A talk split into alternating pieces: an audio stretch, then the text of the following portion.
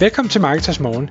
Jeg er Michael Rik. Og jeg er Anders Saustrup. Det her er et kort podcast på cirka 10 minutter, hvor vi tager udgangspunkt i aktuelle tråde fra formet på Marketers.dk. På den måde kan du følge med i, hvad der rører sig inden for affiliate marketing og dermed online marketing generelt.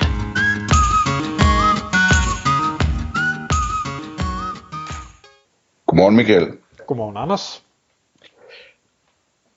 Jeg tror, jeg har nævnt det i et podcast her for nylig, men jeg synes simpelthen, det er så fedt et billede. Jeg hørte en dag, hvor der var en, der fortalte om det der med, hvad eksponentiel vækst det betyder. Og det er jo sådan, det hænger lidt sammen med det der, som de kalder for hockeystaven, ikke? Altså det der med, at eksponentiel vækst, det er sådan en stille og rolig ting, der starter, og ikke rigtig ligner noget, der bliver til noget. Der løber bare 5% rente på om året, så det bliver ikke rigtig til noget. Og så lige pludselig, så tager det fart, og så går det bare opad, ikke? Og det billedsprog, der blev brugt om det, synes jeg er så fedt, at hvis du forestiller dig, at du står der, hvor kurven den sådan rigtig tager fart opad, så hvis du kigger bagud af x-aksen, så ser det jo bare ud som sådan et fladt, lidt nedadgående landskab, ikke? Mens hvis du kigger fremad af x-aksen, hvis du vender dig om, så står der bare et bjerg foran dig, altså. Og det er vildt fascinerende at tænke på, at det er i virkeligheden sådan en oplevelse, man kommer til at stå i, hvis man i et eller andet projekt oplever sådan en eksponentiel vækst der, ikke? Men du har givet mig et emne, og det var egentlig derfor, jeg lige fyrede den her snak af, som hedder eksponentiel tænkning, meget bedre end lineær vækst. Og det kunne man nok godt argumentere imod, tænker jeg, men lad os høre. Ja, og det kan man helt sikkert. Jeg læste engang også, at vi som menneske åbenbart har meget svært ved, og derfor også dit billedeksempel er rigtig godt, vi har svært ved at forholde os til den her eksponentielle vækst. Altså vores hjerner simpelthen ikke, de evner ikke den her hockeystavs ting. Vi er meget bedre til den lineære med, at kurven den stiger lidt hele tiden. Og så kan man sige, jamen, er det bedre, at noget eksploderer? Jamen, det kommer an på, hvad det er. Det er selvfølgelig ikke så fedt, hvis det er corona, men det kan være, det er meget fedt, hvis det er omsætning i ens virksomhed. Who knows? Det kan selvfølgelig også være negativt. Baggrunden for emnet kommer af, at jeg er midt i at læse, eller snart færdig med, en bog, der hedder Mentor to Millions, som er skrevet af, jeg kan faktisk ikke huske, hvad han hedder, men om et mentorskab, han har med en, der hedder Kevin Harrington, som er en af de her oprindelige Shark Tank sharks. Ham her, Kevin, var grundlæggeren til infomercials, dem vi så i fjernsynet, altså jeg tænker infomercials / sådan noget tv-shop-agtigt noget. Det var han ligesom den, der fandt på for mange, mange år siden. Og i denne her bog, der snakker de meget omkring både succeser og fiaskoer, men der var to emner eller to historier, som de bragte op, der netop handler om det her med, hvordan man kan tænke eksponentielt, og det er bare noget af det, ham Kevin, han er rigtig god til. Han siger, han gider ikke lineær vækst, altså han vil gå ind i forretninger, hvor han kan komme på noget, der gør, at man kan vækste ekstremt hurtigt og evigt voksende, skulle jeg til at sige. Så jeg slog det lige op. Det er Kevin Harrington og Mark Timm, som har skrevet bogen. Marktimm. Det lyder rigtigt, yes. Og Mark Timm var Kevins mentee. Altså han kom i lære hos ham, og i dag arbejder de meget sammen. En af de ting, som jeg tror måske, jeg kan i hvert fald huske det, og jeg ved ikke, om du kan huske det også, Anders, og det er ikke fordi, jeg synes, jeg har set meget tv-shop, men der var noget, der hed Ginsu. G-I-N-S-U knives. Det var nogle af de her knive, som kunne skære igennem mursten og beton og stål og ej. Det er måske lidt overdrevet, men du kan nok, jeg tror godt, man kan huske nogle af de her tv-shop-reklamer, man bare tænker, det er del med løgn, at noget er så skarpt og så kraftigt. Jeg kan ikke lige huske dem der, men der har været mange tv-shop-reklamer om knive, der var fantastiske til at skære i tomater i hvert fald. Ja. Men de her Ginsu knives, Kevin deltog på en, hvor man har en stand, en messe.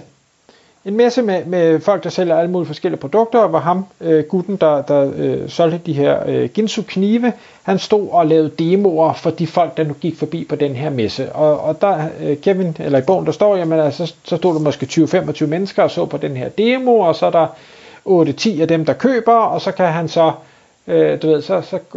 tak for det, og så holder han sin tale en gang til, når der står igen 20-25 mennesker, og det gjorde han så hele dagen i den tid, messen nu varede. Det vil sige, så kunne han måske sælge 50-150 knive på sådan en weekend, og så kunne han tage det næste messe, og så kunne han gøre det igen. Og det kan man sige, at det er jo meget fint, og jo flere messer han deltager i, jo mere kan han skalere sin forretning, men problemet er, at han kan jo ikke skalere den mere end det antal messer, der er, og den tid, han selv har til rådighed. Kevin tager fat i ham og siger, at det er mega fedt det her. Jeg har tilfældigvis set, at der var en tv-kanal, der hed Discovery, var rigtig ny.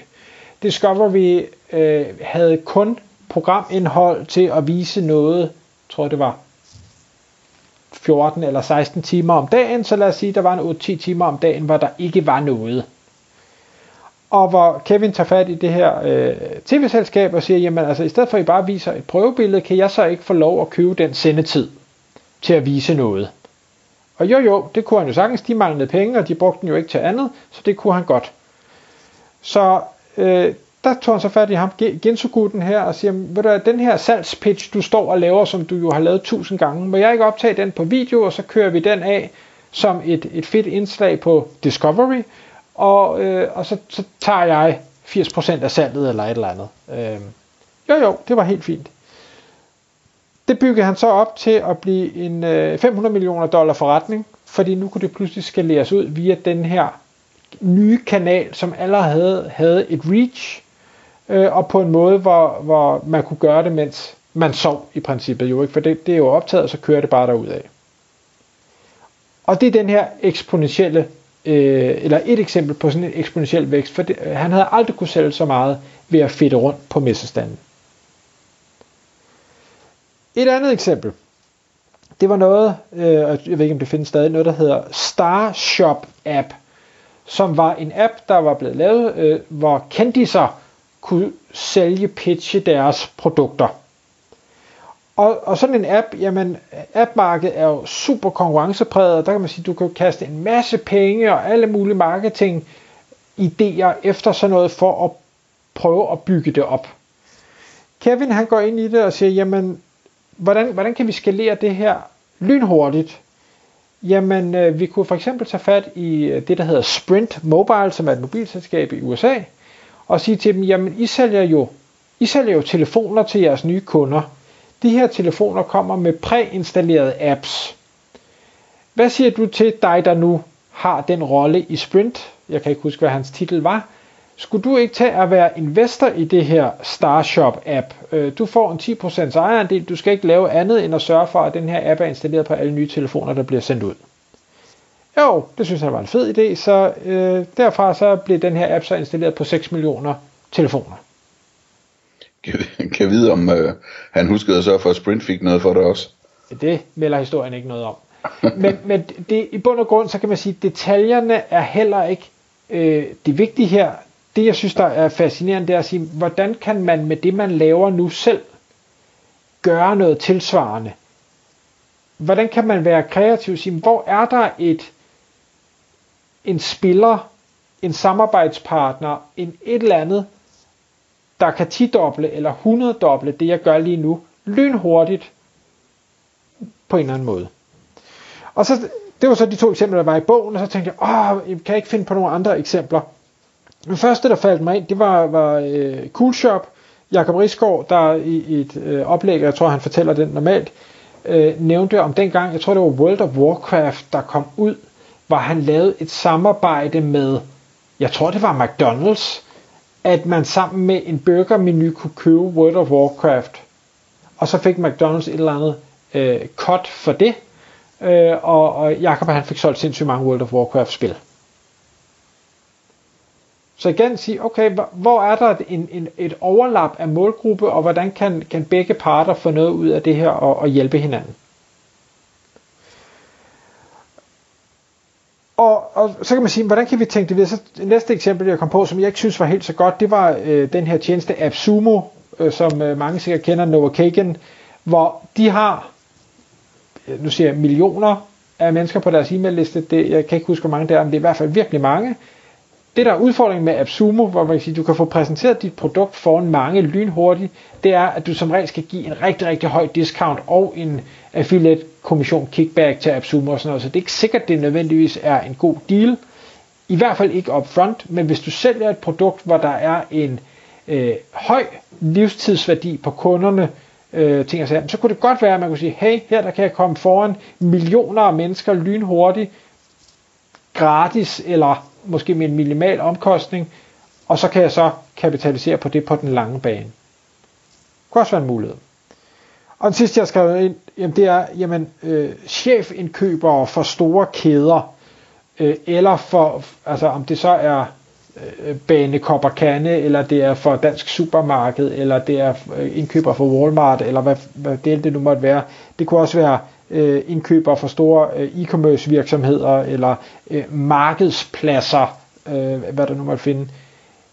Kunne man entrere med nogle af dem, det er så de som regel ansatte, det er ikke deres virksomheder, kunne man finde dem på LinkedIn, komme i kontakt med dem og sige, hey, du har en masse ekspertise et eller andet, kunne du ikke tænke dig at være medejer i den her virksomhed, vi nu har, agtig?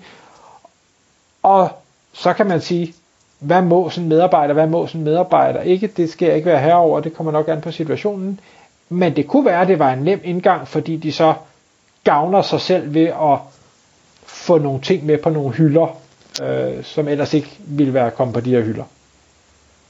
Ja, ellers kan man jo tage fat i virksomhedens ejer, ikke? Jeg sidder og tænker på det som Risgaard tit gør i Løvens Hule, er jo, at han investerer ind i nogle af de her virksomheder, og hvor hans tanke er, at han med det samme kan tidoble deres omsætning, bare ved at lægge dem på Coolshop, ikke? Så du kan jo også bare ringe til ham op i Frederikshavn og så sige, du behøver ikke investere noget den her gang, du får bare 10% af virksomheden, og så laver vi en aftale om, at du lægger den på Coolshop. Sådan noget kunne jo sagtens lade sig gøre også, når man så går direkte til ejerne af de her lister, så at sige, ikke? Ja. Så, altså, og det er bare mere, at kan man sætte den tanke i gang, og jeg tror ikke, det er ikke nemt, det er ikke noget, man bare sådan lige, hey, nu har jeg fået en vanvittig god idé, der kan eksplodere det hele. Jeg tror, det kræver noget tankevirksomhed, noget pingpong frem og tilbage, måske noget brainstorming-grupper og et eller andet ting og sager, men kan man knække den der, og det tror jeg, de fleste kan på en eller anden måde, hvis man er kreativ nok, så kan forretningen se markant anderledes ud på ret kort tid, og det synes jeg er meget, meget spændende. Tak fordi du lyttede med. Vi ville elske at få et ærligt review på iTunes. Hvis du skriver dig op til vores nyhedsbrev på marketers.dk/morgen, får du besked om nye udsendelser i din indbakke.